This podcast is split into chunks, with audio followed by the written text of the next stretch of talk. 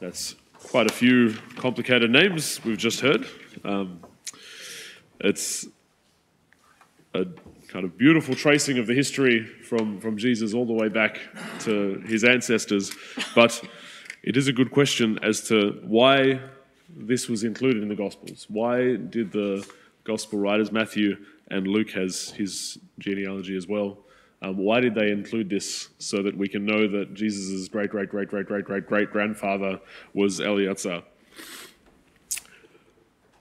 The Gospels have been written so that we can know who Christ is, know what he did, but most importantly, know the significance of that, who he is for us, and what that means for us. And the significance then of this text in Matthew's Gospel, um, I think, is given away most evidently by the first line. Because before he launches into the list of names, Matthew says, and this is the very first line of his gospel, he says, A genealogy of Jesus Christ, son of David, son of Abraham.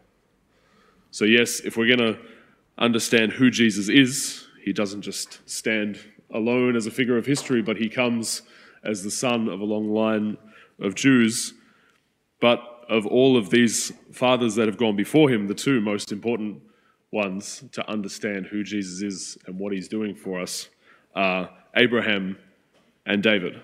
And particularly because, as sons, as a son of Abraham, he stands under the promises that God made to Abraham. And as a son of David, he stands under the promises that God made to David. And we know that in Jesus, those promises are fulfilled. But that's why it's important to Matthew that he, he shows that this man is, is a son of Abraham, and then what God is doing in him is the fulfillment of the promise of Abraham. So let's go back and look at what those promises were. Some, you know, between 1500 and 2000 years before Jesus, Abraham was, was called from the land of his fathers and and called to set out and follow God to where God wanted to, to set him up, him and his family, and to bless him. And the, the three key elements of his promise were that he would give him the land, that he would give him a land to be his own, to be God's people in, that he would bless him with many, many descendants, um, and that through Abraham, all the people would be blessed. In fact, Abraham's name um, he was called Abram and was called Abraham because all nations will be blessed in him. He's the father of all nations. So we see in Jesus that he establishes for us the kingdom, that land in which we will be able to live in the fulfillment of, of how God wants us to live, the fullness of life.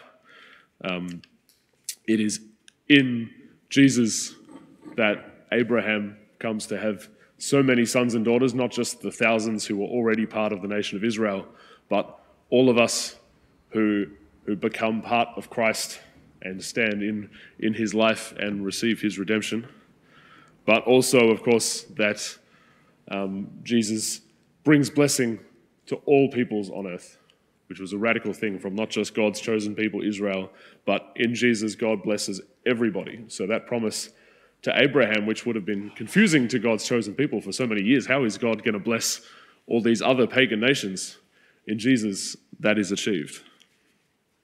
Then let's have a look at how Jesus is the son of David. The promise made to David is really about setting up a kingship.